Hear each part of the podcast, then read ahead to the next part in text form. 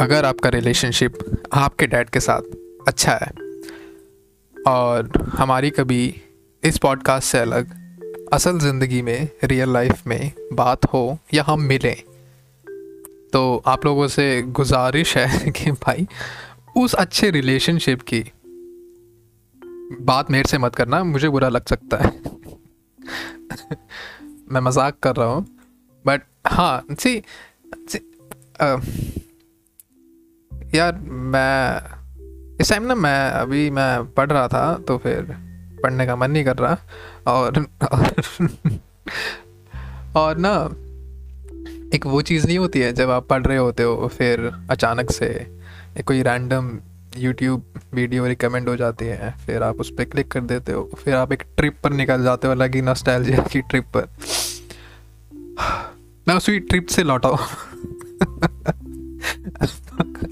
मैं ना उसी ट्रिप से लौटा हूँ और ढाई घंटे में बर्बाद करने के बाद आ, मुझे ना छः शीट्स ख़त्म करनी थी मेरी ऑपरेटिंग सिस्टम की। और मेरा एग्ज़ाम है फैब में वो मेरी आ, मेरी आने वाली ज़िंदगी कैसी होगी वो डिसाइड करेगा। और मैं एक नॉस्टैल्जिक ट्रिप से लौटा हूँ अभी ढाई घंटे बर्बाद करने के बाद जो कि बहुत है मेरे लिए। खैर तो यार वो जब मैं उस ट्रिप से लौटा ना तो मैं, ऐसी मेरे और मेरे पेरेंट्स के साथ जो, मेरे पेरेंट्स के साथ जो मेरा रिलेशनशिप है, मैं उसको सोचने लगा। फिर बुक को मैंने साइड कर दिया और हाँ माइक को मैंने आगे कर दिया और मैं अभी बोलना शुरू कर रहा हूँ। मेरा रिलेशनशिप मेरी माँ के साथ बहुत कूल है। मतलब बहुत ज़्यादा कूल है। मतलब हद से ज़्यादा कूल है। कूल इन द सेंस कि जब मुझे गुस्सा आता है, मैं माँ से बोलता हूँ कि, माँ, मुझे गुस्सा मत दिलाओ किसी दिन ना, आपकी बहू घर ले आऊँगा। माँ इस पर अक्सर दो जवाब देती हैं, दो बातों में जवाब देती हैं। पहला, कि बेटा, बहू लाने के लिए लड़की का होना ज़रूरी है और कोई लड़की मुझे तेरे साथ नज़र तो आ रही नहीं है। और मैं अगर झूठ ना बोलूँ तो मुझे लग रहा नहीं है कोई आठ दस साल में तुम किसी लड़की से तुम कुछ रिश्ते की बात भी कर पा रहे हो तो ये तुम छोड़ दो। दूसरी बात, अगर बेटा तुम ऐसा कर भी देते हो ना तो तुम्हारी नई दुल्हन के सामने ना, तुम्हारी इतनी बुरी कुटाई होगी ना, बहुत ज़्यादा बुरी। तो खैर समझ लेना। फिर भी मैं माँ को चढ़ाने के लिए बोल देता हूँ, वो अलग चीज़ है और हाँ मेरा रिलेशनशिप मेरी माँ के साथ बहुत कूल है, बहुत ज़्यादा कूल बट मेरा रिलेशनशिप मेरे डैड के साथ मैं इतना ज़्यादा कॉम्प्लिकेटेड ऑकवर्ड है कि भाई ये समझ लो कि उनको हक करने के लिए सीरियसली मैं मज़ाक नहीं कर रहा हूँ, अब मेरी हँसी चली गई। मेरी हँसी और मुस्कुराहट जा चुकी है। उन मेरे डैड को, बाबा को हक करने के लिए मुझे साल में तीन दिन मिलते हैं। हाँ मतलब मैं ईद का वेट करता हूँ। साल में तीन ईद होती हैं। साल में तीन ईद होती हैं और मैं तीन बार भी नहीं हक कर पाता हूँ मेरे डैड को। कभी कभी तीन बार भी नहीं होता क्योंकि मैं आलसी इंसान हूँ और मैं ईद की नमाज़ मिस कर देता हूँ तो वो हक रह जाता है। और भाई ये सुनने में बहुत सैड लग रहा होगा क्योंकि ये सैड है, ये बहुत सैड है। अगर आप अपने डैड को ऐसे बिना ऑकवर्ड हुए, बिना ऐसे सोचे हक कर सकते हो। तो भाई, बहुत लकी इंसान हो यार आप, बहुत लकी इंसान हो। और मेरी तो जल रही है तुमसे, मुझे तो तुम जला रहे हो। हर बच्चे की ना ऐसे फक यार, मुझे ना ऐसे मैं बस इतना ही बता रहा था कि मैं अपने डैड को साल में तीन बार ही हक कर सकता हूँ। हाँ थोड़ा मैं अपने, यार मेरा ना बहुत मन कर रहा है अपने डैड के बारे में बात करने का, क्योंकि वो बहुत कोल इंसान है। सी, मैं कोल इंसान हूँ, मुझे पता है। मैं कोल इंसान हूँ? हाँ मुझे पता है। बट मेरी नज़र में जो कोल इंसान है ना, वो हर्षी से भी पहले मेरे डैड हैं, बाबा हैं। हर बच्चे की ज़िंदगी में उसका पहला कूल इंसान उसके डैड होते हैं। माँ नहीं होती यार, माँ तो माँ है। मेरी माँ कूल है, बट मेरे डैड ज़्यादा कूल है। सी, मम्मी मम्मी है। माँ को, माँ के डिपार्टमेंट में छोड़ दो, ठीक है? जब ज़िंदगी में दर्द होता है तो मम्मी के पास से जाके रोते हैं। सी उनको सिंपथेटिक उसी डिपार्टमेंट में छोड़ दो यार वो अलग है। बट कूल जो होता है ना भाई कूलनेस का डिपार्टमेंट डोपनेस का डिपार्टमेंट वो तो भाई बाप लोगों ने ले रखा है। तो डैड्स का कब्जा है उस पर। ओके सो हाँ मेरा आ, मेरे डैड जो हैं वो इतने कूल हैं इतने कूल हैं बट मुझे ना इसी चीज़ का गम रहता है मलाल रहता है कि उनके साथ मेरी बहुत कम दो हैप्पी मेमोरीज हैं। भाई, ये जो मैं हंस रहा हूँ ना, ये हँसी वाली हँसी नहीं है, ये ना गम वाली हँसी है, ये दर्द वाली हँसी। यार, क्योंकि आँसू तो आते नहीं है तो हंसना सिखा लिया है खुद को गम में। मेरे मेरे डैड के साथ बस तो हैप्पी मेमोरीज हैं, और वो 2019 की हैं, बस दैट्स इट यार, मैं 21 का हो गया हूँ। आई एम 21 राइट नाउ और मेरे डैड 61 के हो गए। 61 के हाँ। सिक्सटी यप 61 और जब ना मतलब यार बचपन से लेकर आज तक ना मेरे डैड ने पापा ने बस मेरी फ़ीस ही पे करी है। दैट्स इट उनका बहुत लगभग ना के बराबर रोल रहा है मेरी ज़िंदगी में। मज़ाक करते हैं हम लोग दिन में पाँच से आठ मिनट बट वो ना एक एक नॉर्मल नॉर्मल कन्वर्सेशन होती है। जैसे जब मैं कहीं से बाहर से आता हूँ या फिर आ, जिम वगैरह से मैं आता हूँ तो पाँच सात मिनट की हमारी बात हो जाती है। बस इतना ही। और कुछ खास हमारी बातचीत है नहीं। वो अपनी दुनिया में मस्त है। मैं अपनी ज़िंदगी में बिज़ी हूँ इवन तो मेरे पास कुछ है नहीं करने के लिए। अब तो मैं ये क्लेम भी नहीं कर सकता कि मेरी ज़िंदगी में लोग नहीं फक यार बट कुछ फील नहीं आती ना। खैर, उसमें नहीं जाते हैं। मेरे डैड पर रहते हैं। हाँ। लंबी सांस इसलिए ले रहा हूँ क्योंकि ना ऐसे एक मन में एक हलचल नहीं होती है, जैसे जब आपके मन में एक हलचल होती है, आप ना उसको लिख सकते हो, ना किसी को बता सकते हो, अगर बता भी रहे हो तो उसको समझ में कुछ आने वाला है नहीं तो बस ना आप एक एक सांस लेके रह जाते हो और कुछ समझ में नहीं आता। वही वही चीज़ मेरे साथ हो रही है। खैर तो मेरे डैड के साथ मेरी सिर्फ़ दो अच्छी यादें हैं। और बाकी इक्कीस साल की ज़िंदगी में उन्होंने बस मेरी फ़ीस ही पे करी है। और इन्हें मुझे बहुत बहुत हर्ट करता है। और इसको मैं लाइक एक मैं, वैसे मैं एक्सप्रेस करता नहीं हूँ ज़्यादा बट हाँ कि मैं करूँगा तो कोई क्या ही कर लेगा। भाई मेरे इक्कीस साल, मेरे डैड की ज़िंदगी में थोड़ी ना लिख देगा। और वो, मैं मेरे डैड की ज़िंदगी में तब आया, मेरे बाबा ने तब मुझे कंसीव करा, जब वो अपनी ज़िंदगी से थक गए थे, जब वो थक गए थे। तो मैंने हमेशा उन्हें थका हुआ देखा है। और ज़िंदगी से हार तो उन्होंने कभी मानी नहीं ना हार मानना सिखाया है। और ये मैं क्लेम कर सकता हूँ। मैं सी इवन दो मुझे मेरे डैड के बहुत सारे फ्लॉस पता है क्योंकि वो भी इंसान ही हैं राइट बट आज भी मेरे डैड मेरे लिए एक, एक ना एक एक सुपरमैन से कम नहीं है जो हर बच्चे के लिए होते हैं और होना चाहिए भी। सो so, 2019 में और वो जो मैं दो दो हैप्पी मेमोरीज की मैं बात कर रहा था ना, वो एक ही दिन की हैं। अगर आपने मेरा पॉडकास्ट सुना हो एडमिशन स्टोरी वाला तो उसमें एक एक इंसिडेंट होता है ना कि हम एयरफोर्स हेडकोार्टर्स जाते हैं और बाबा मस्ती करते हैं। एयरफोर्स के वहाँ के हेडकोार्टर्स के चीफ से, और फिर हम लौट के ऑफ़िस आते हैं लंच करने। तो वो दो दिन, नहीं सॉरी वो एक ही दिन था, दो मेमोरीज थी और वो मुझे अब तक, बस मुझे वही याद है और कोई कोई मेमोरी नहीं है। लिटरली कोई मेमोरी नहीं है।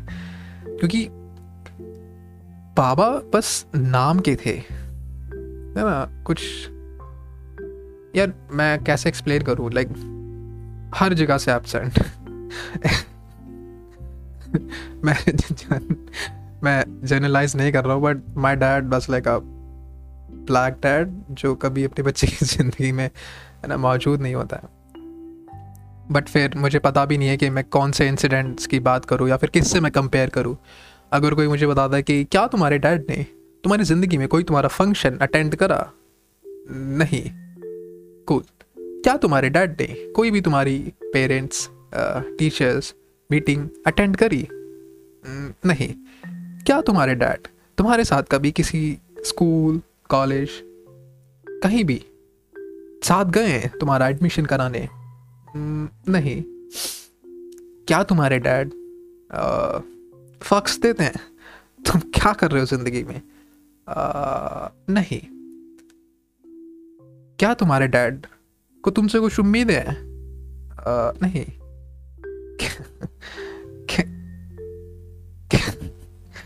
खैर यार खैर ये ज़्यादा सेट हो रहा है। हाँ तो वो हैप्पी मेमोरी जो है मैं तुम्हें बताता हूँ कि जब हम तो सबसे पहली हैप्पी मेमोरी ये है कि हम पूरा दिन साथ रहे थे और हम ना, हमने मेट्रो से हमने ज़्यादा लेकिन हमने मेट्रो डिच कर दिया था कि हम मेट्रो से ट्रैवल नहीं करेंगे उस दिन एडमिशन वाले दिन। सॉरी एडमिशन से जो पहले जो फॉर्मेलिटीज़ होती हैं प्री रिक्विजिट जो होता है उसके लिए। तो हमने डिसाइड करा था कि भाई, ज़्यादा भागना पड़ सकता है, भागा दौड़ी करनी पड़ सकती है तो एक काम करो स्कूटी ले चलो। तो मैं मेरी स्कूटी पे था, मेरे बाबा मेरे पीछे बैठे थे और हम पूरी दिल्ली नाप रहे थे। और भाई हम तो डिस्क्रिमिनेट करते हैं। जो बंदा स्कूटी चला रहा होता है, उसको हम हैवी हेलमेट देते हैं। जो बंदा पीछे बैठा होता है, उसको हम लल्लू पल्लू फुद्दू हेलमेट देते हैं। अब वो फुद्दू हेलमेट जो था, वो पिंक कलर का था। बाबा की मैस्कुलरिटी पे हमला बट बाबा ने उसको लाइक काफ़ी प्यार से एक्सेप्ट करा। कुछ फ़र्क नहीं पड़ा उनको। उन्होंने वो पिंक हेलमेट पहना और एक खांसी का ठहाका लगाया और हम फिर चल दिए मज़ा हैप्पी मेमोरी सिर्फ़ इतनी है कि इतनी मज़ा मस्ती करने के बाद सी जब आप लोग अपने डैड के साथ होते हो तो आप अपना वॉलेट अपना वॉलेट थोड़ी ना कैरी करते हो। आप कुछ भी चीज़ खरीदते हो, आप उम्मीद करते हो, अपने अपने आप डैड को देखते हो एक आशा भरी नज़रों से कि भाई, ये बंदा जो मेरे साथ चल रहा है। ये मेरे बिल्स पे करने वाला है। वो एक्सपेक्टेड होता है। वो अनआस्ड फेवर होता है जो आप अपने डैड से लेते हो। भाई, मैं भी उस दिन ऐसे ही कर रहा था। मुझे जहाँ कोई कूल चीज़ दिखे, मैं अपनी स्कूटी रोकूँ और मैं उसको ख़रीद लूँ। और मैं जानबूझ के अपना वॉलेट लेके नहीं आया था। बाबा पे कर रहे हैं उसको।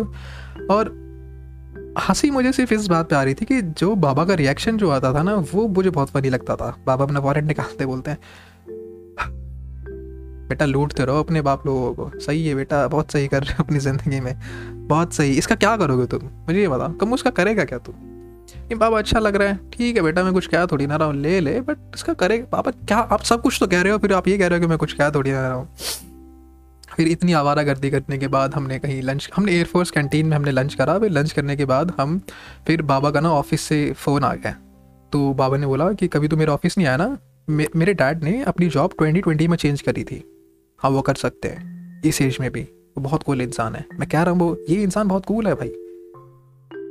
इस इंसान को सरकार ने गवर्नमेंट ने इवन दो उनको पता है कि ही इज़ अ मुस्लिम का है एक गन लाइसेंस दे रखा है। तो और हाँ भाई, ये बहुत कूल इंसान है, खैर। तो बाबा मुझसे बोलते हैं कि चल मैं तुझे अपना ऑफ़िस दिखा के लाता हूँ। अभी मेरे बाबा जो जॉब कर रहे हैं, वो 2020 में रिक्रूट हुए थे सेंट्रल सेक्रेटरीट में और वहाँ से उनकी पोस्टिंग आती है। यानी मेरे बाबा की फ़ाइल जो है वो सेंट्रल सेक्रेटरीट में और वहाँ से उनकी पोस्टिंग आती है दिल्ली के स्कूल्स में। वो ऑपरेशनल मैनेजर है। अरे प्रिंसिपल के साथ जो बंदा क्लेम कर रहा होता है ना कि भैया हम ही वाइस प्रिंसिपल हैं इन स्कूलों के, वो मेरे बाबा है। ठीक है? ना तो मुझे मेरे बाबा की जॉब तब समझ में आई थी, ना मुझे मेरे बाबा की जॉब अब समझ में आती है। खैर 2019 में जो मेरे बाबा की जॉब थी, कोई प्राइवेट कंपनी थी, उसमें वो मैनेजर वगैरह थे, और अब तुम्हें मैं बताता हूँ कि लोग कैसे प्यारे होते हैं। मुझे लोग क्यों पसंद है? एक बंदा जो उसी कंपनी में आई थिंक एमडी है, उसकी और मेरे बाबा की ना बनती नहीं है बिल्कुल भी। लाइक वो एक दूसरे को ना एक आँख नहीं भाते हैं। अगर मेरे बाबा बैठे हैं तो वो भाई इस बंदे की बैक पिचिंग करेंगे कि फक ही एन एसहोल और अगर ये बंदा बैठा है तो भाई वो मेरे बाबा की करेगा fuck like he is literally an asshole तो ये सीन था उनका। और फिर मैं, जब मैं अपने बाबा के साथ गया हमने बाबा की पार्किंग की जगह पर मेरी स्कूटी लगाई, गंदी सी स्कूटी हम अंदर गए तो सिक्योरिटी गार्ड ने बोला कि, भैया, वो जो एमडी है, उसका मैं नाम नहीं लेना चाह रहा हूँ यार। क्यों किसी की प्रिवेसी में हम उंगली करें? वो बड़े गुस्से में है। और याद कर रहे हैं आपको? अब, मेरे बाबा क्यों इससे पंगे लेते थे? क्यों? क्योंकि एमडी के ऊपर जो था ना डायरेक्टर उसने मेरे बाबा को रिक्रूट करा था और मेरे बाबा की सैलरी उस डायरेक्टर के ऑफ़िस से आती थी। इनमें कुछ इन्होंने डिवाइड कर रखा था कि इतने बंदों की सैलरी ये देगा, इतने बंदों की सैलरी यहाँ से आएगी। तो मेरे बाबा की सैलरी उस बंदे के ऑफ़िस से आती थी डायरेक्टर की और वही मेरे बाबा के चेक पे साइन करता था। तो अगर कोई निकाल सकता है तो वो सिर्फ़ डायरेक्टर निकाल सकता है मेरे बाबा को। ये बंदा तो निकाल नहीं सकता है। तो इस वजह से मेरे बाबा उससे पंगे लेते थे। ये फिर उनकी बहस हो जाती थी। अब लोग इसलिए प्यारे होते हैं इवन दो भाई ये इनका उन्नीस बीस का आंकड़ा है, ये एक दूसरे को भाते नहीं है, चिढ़ते हैं। अब बाबा ने जाते ही उसको कुछ बोलने नहीं दिया, वो भड़कने वाला था। बाबा ने बोला, ये मेरा बेटा, मेरा सबसे छोटा बेटा, कब भाई वो बंदा ना, उसके चेहरे के एक्सप्रेशंस चेंज हो गए। वो बंदा उससे लाइक उस उस बंदे ने सामने से हाथ आगे करा, मैंने उससे हाथ मिलाया, मैं सर कैसे हैं आप, सर? ऐसे ब्ला ब्ला ब्ला करा, हेलो, सर, करके। बंदा कहता है कि गुस्से का घूट भी के बंदा बोलता है? अगर आपके डैड ना है ना ऑफ़िस तो भाई काम रुक जाते हैं यहाँ के। ये बहुत ख़ास आदमी है हमारे। और फिर बोलता है कि आप एक घंटा वेट कर लो, हमें आपके डैड की ज़रूरत है, बहुत ज़रूरी काम है, सिर्फ़ यही कर सकते हैं। वो ना लाइक मैं बहुत प्राउड महसूस कर रहा था कि यार लाइक कूल तो है मेरा dad like like this self proclaimed asshole is a cool person उसके बाद बाबा ने मुझे डायरेक्शन बताई और मैं उनके ऑफ़िस में जाके बैठ गया। अब उनका ऑफ़िस आज भी कूल है और उस ज़माने में भी कूल था। जब वो 2019 में जॉब करते थे, उस कंपनी में भी उनका ऑफ़िस कूल था आज जहाँ काम कर रहे हैं, आज आज भी उनका ऑफ़िस यहाँ पे कूल है। पहले हम पुराने ऑफ़िस की बात करते हैं, जो हम मेरी हैप्पी मेमोरी को डिस्कस कर रहे हैं। तो उस उस ऑफ़िस में मैं गया। अब उस ऑफ़िस में तुम्हें बता दूँ कितना सैड ऑफ़िस था। एक टीवी जो, जिसमें सिर्फ़ हमेशा, है ना क्रिकेट मैच चलता है। दो कंप्यूटर तीन चेयर और तीन फोटोकॉपी वाली जो फ़ोटो स्टेट मशीन होती हैं, वो बहुत बड़े प्रिंटर्स नहीं होते जो ट्वेंटी फोर सेवन प्रिंट कर रहे होते हैं। ठीक है? अब इसमें से एक चेयर मेरे बाबा की थी, एक चेयर एक एचआर का बंदा था, उसकी थी, एक चेयर जो कोई तुमसे मिलने आता है, उसके लिए होती है। ऑफ़िस कुछ ज़्यादा ही बड़ा था बट ये जगह सिर्फ़ ये सारा सामान बीच ऑफ़िस में था, बाकी पूरा स्पेस खाली था। और इतना डिप्रेसिव था वो ऑफ़िस इतना डिप्रेसिंग था कि मतलब फुल नेगेटिव वाइब्स अब भाई, वो एच वाला बंदा पहले से बैठा था, उसने मेरी तरफ़ देखा, मैंने उसकी तरफ़ देखा। उसने पूछा, कौन हो तुम? मैंने पूछा, बाबा ने भेजा है। कौन है तुम्हारे बाबा, जो यहाँ काम करते हैं? अरे अच्छा अच्छा अच्छा आप सर के बेटे हैं। बैठे बैठे बैठे। फिर हाँ बहुत ऑकवर्ड था बट वो मेरे लिए भी था। फिर, उस थर्ड चेयर पे मैं बैठा। उस बंदे ने अपना वो प्री कनेक्टेड टेलीफोन नहीं होता है, जो बहुत आज भी यूज़ होता है वो एम टी एन एल का, उस पर कोई नंबर डायल करा कैंटीन में, और उस बंदे ने पता नहीं कुछ बोला था कि सात नंबर दे जाओ। अब भाई, सात नंबर में एक थाली आती है, उसमें एक कांच की कांच की जो बोतल नहीं होती है ग्लास बॉटल जो होती है फैंटा उसमें एक स्ट्रॉ लगाई, और एक बिस्किट का पैकेट और एक नमकीन का पैकेट और एक नई प्लेट लेके वो बंदा आ गया। तो उस बंदे ने वो बिस्किट खोला। नहीं अच्छा उसने ना नमकीन खोले थे। हाँ उस बंदे ने नमकीन खोले और बिस्किट का पैकेट उसने फाट के रख दिया। अब भाई मुझे ना बहुत सैड सा लग रहा था क्योंकि ये ना एक बहुत अच्छी कंपनी है प्राइवेट कंपनी है। ये मुझे सरकारी ट्रीटमेंट क्यों दे रहे हैं? ये, ये आराम ज़्यादा। ये एक तो ये ऑफ़िस इतना मुझे नाइन्टीज़ की याद दिला रहा है और ऊपर से सोने पे सुहागा, इसने ये सात नंबर मुझे आगे थमा दिया अब इतने में मेरे बाबा आते हैं, बोलते हैं कि सिक्का सर जो है वो एक फ़ाइल मेल कर रहे हैं और वो प्रिंट करके हम चल रहे हैं। सिक्का सर की फ़ाइल आई और वो बाबा ने तीनों प्रिंटर, भाई एक लात मारा, उसमें से वो घूम गया। मेरे बाबा अपनी चेयर पे बैठे तो उन्होंने बहुत कुत्ते की तरह नो फैंस एक बहुत फास्ट उन्होंने टाइप करा और वो प्रिंट होने लगा। भाई, वो एक फुद्दू सी फ़ाइल को प्रिंट होने में कम से कम पैंतालीस मिनट लग गए, इतने सारे पेज बाबा ने वो जो प्रिंटेड फ़ाइल थी, इसी में बता रहा था ना कि बहुत कंफ्यूजिंग जॉब है। अब जो तीन मैं तुम्हें बता रहा था ना, तीन बहुत बड़ी बड़ी फ़ोटो स्टेट वाली जो मशीन जो थी, उसमें से एक्चुअली में दो फ़ोटो स्टेट मशीन थी। एक श्रेडर था। जो बाबा ने फ़ाइल प्रिंट करी, आधी फ़ाइल जो उसमें से बाबा ने सारे पेजेस गिने, आधी बाबा ने सिर्फ़ फ्रंट पेज पे क्रॉस बनाया, उसको बाँध दिया। और जो दूसरी फ़ाइल जो थी, उसको बाबा ने सिर्फ़ अपने जैसे वर्बली उसने सॉरी वर्बली होता है हाँ आँखों से देखा, ऐसे सारे पेजेस को फ्लिप करके देखा और उसको श्रेडर में डाल दिया। मैं आज भी सोचता हूँ कि कहीं मेरे बाबा और ये जो लोग जो थे स्कैमर तो नहीं थे मतलब? या फिर कोई सीक्रेट एजेंसी वगैरह में काम करते हो like I don't know but हाँ बहुत कूल जॉब है और आज भी मेरे बाबा की जॉब यही है। भाई, आज वो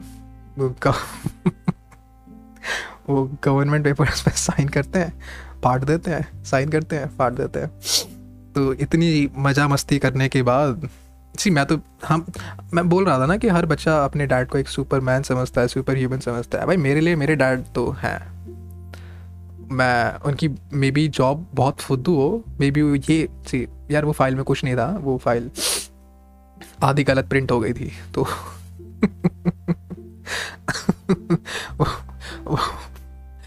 बट आज भी ना मैं मैं अपने आप को खुश करने के लिए मैं मान, यार my dad is a simple man is a simple man even though उनके डिसीजंस बहुत फकड अप रहे हैं, उनकी ज़िंदगी बहुत कूल रही है but he is a simple man वो टैक्स पे करते हैं। टैक्स पे करने के बाद गवर्नमेंट को गाली देते हैं कि इन हरामजादों ने कितना टैक्स बढ़ा दिया है और वो एक नॉर्मल ज़िंदगी गुजारते हैं। कभी उन्होंने ज़िंदगी में कोई अल्कोहल नहीं पिया, बस बस वो स्मोक करते हैं। दैट्स इट इज़ लाइक वो बहुत बहुत सादा आदमी है, बहुत सादा आदमी है ये इंसान। बहुत बहुत सादा है। मैं एज्यूम करता हूँ कि यार मेरे डैड स्पाई वगैरह है, कितने कूल लगेगा ना तो वो आज भी मेरे डैड की जॉब बहुत सिंपल है। बट मैं अपनी मन की शांति के लिए उसको कॉम्प्लिकेटेड बताता हूँ। हाँ तो वो मेरी ज़िंदगी का सबसे खास दिन था 2019 में। फिर 2020 में मेरे डैड ने जॉब चेंज कर ली और हाँ तो लोग इसलिए प्यारे होते हैं क्योंकि इवन दो मेरे डैड के बॉस को, मेरे डैड पे गुस्सा था। उसने वो गुस्सा ना ज़ाहिर तो करा बट एक्सप्रेस नहीं करा। ज़ाहिर इन द सेंस उसके चेहरे से पता लग रहा था कि बंदा नाराज़ है, क्योंकि मेरे डैड ने टिच कर दिया उनको। बट मुझे साथ में देख के और सिर्फ़ ये देख के उस बंदे ने सिर्फ़ एक रिलेशनशिप देखा कि ये बंदा जिससे मैं गुस्सा हूँ, ये अपने बच्चे के साथ आया, अपने बेटे के साथ आया फिर अपनी औलाद के साथ आया। अब इसके सामने मैं इसकी बेइज्जती करूँगा, इससे मैं बहस करूँगा तो अच्छा नहीं लगेगा। तो इतनी सहूलियत हर लोग रखता है, हर इंसान रखता है, हर वर्ग का इंसान रखता है, हर क्लास का इंसान रखता है। और यही सहूलियत हम इंसान को इंसान बनाते हैं और ये बहुत प्यारी चीज़ है। खैर, इस साल के मेरे तीन हक्स पूरे हो चुके हैं और मैं अगले साल इंतज़ार कर रहा हूँ। मैं मैं बोल सकता हूँ डैड से कि नहीं नहीं, मैं नहीं बोल सकता यार, मैं किसी से मैं क्या ही झूठ बोल रहा हूँ। मैं अपने डैड से ये भी नहीं बोल सकता कि डैड कैन यू प्लीज़ हक मी नहीं बोल सकता मैं। वो बहुत ज़्यादा अकवर्ड हो जाएगा हम दोनों के लिए। सोसाइटी ने सिखाया नहीं ना। भाई, वरना मैं तो बोल देता। तो हाँ अब ट्वेंटी ट्वेंटी आने वाला है। अगले साल फिर मैं उन तीन हक्स को, उन तीन हक्स की उम्मीद में मैं साल गुजार दूँगा। हाँ काफ़ी कूल है। नॉट लाइंग अगेन कूल नहीं है, बहुत सैड है। खैर, मन कर रहा था हल्का करने का। हल्का नहीं, मन को हल्का करने का मन था। तो मैं यहाँ रैंट करने आ गया। अब मेरा पॉडकास्ट बस ना यही रह गया यार, मैं बस आता हूँ और रैंट करके चला जाता हूँ। कोई ज़रूरत नहीं तुम्हें इसको सुनने की। ये बस मेरे लिए है। इसको मैं अपलोड कर देता हूँ। नहीं, मेरा मन भी, या मैं सोच रहा हूँ उसको अपलोड करूँ ही ना। बट जो भी है जैसे भी रिलेशनशिप मेरे डैड के साथ है मेरे डैड मेरे लिए आज भी एक सुपर सुपर मैन है सुपर ह्यूमन है। उनकी जॉब मुझे बहुत ज़्यादा कूल लगती है। बस अगर मैं ना मैं, मैं हमारा जो डायनामिक जो है रिलेशनशिप का मैं उसमें से ना कुछ चेंज नहीं करूँगा। बस अगर मेरे पास चांस हो तो मैं बस इतना चेंज कर सकता हूँ। इतना मैं चेंज करना चाहूँगा कि हम बस ना एक्सप्रेस कर सकें। सी मेरे डैड को बिल्कुल नहीं पड़ी कि मैं क्या कर रहा हूँ। मेरे डैड को बिल्कुल नहीं पड़ी कि मैं क्या करूँगा। उनकी ज़िंदगी बहुत एपिक रही है। और मेरे जो दादाजी जो थे, उन्होंने स्क्रैच से शुरू करा था, बहुत ऊपर तक गए थे। मेरे डैड को भी उन्होंने एक प्लेटफॉर्म जो दिया, वो स्क्रैच ही दिया ग्राउंड ही दिया, ठीक है? लिटरल बस प्लेटफॉर्म ही दिया ये भाई ये तुम्हारा ग्राउंड है, यहाँ से शुरू करो। मेरे डैड ने स्क्रैच से शुरू करा पीक पर गए, फिर नीचे आए, फिर पीक पर गए, फिर नीचे आए, फिर पीक पर गए। ये उनकी ज़िंदगी थी। और मैं खुद मेरे डैड मुझे कुछ नहीं देंगे मैं खुद स्क्रैच से शुरू करूँगा तो वो मुझे कुछ उनसे चाहिए भी नहीं टू बी ऑनेस्ट मुझे कुछ नहीं चाहिए बस unconditional love or unasked hugs. I don't know. It'll be nice to be honest. Okay, fuck it. बहुत ज़्यादा लंबा पॉडकास्ट हो रहा है मैं फिर किसी दिन फिर किसी रोज़ कोई रैंट कर दूँगा गुड बाय गाइस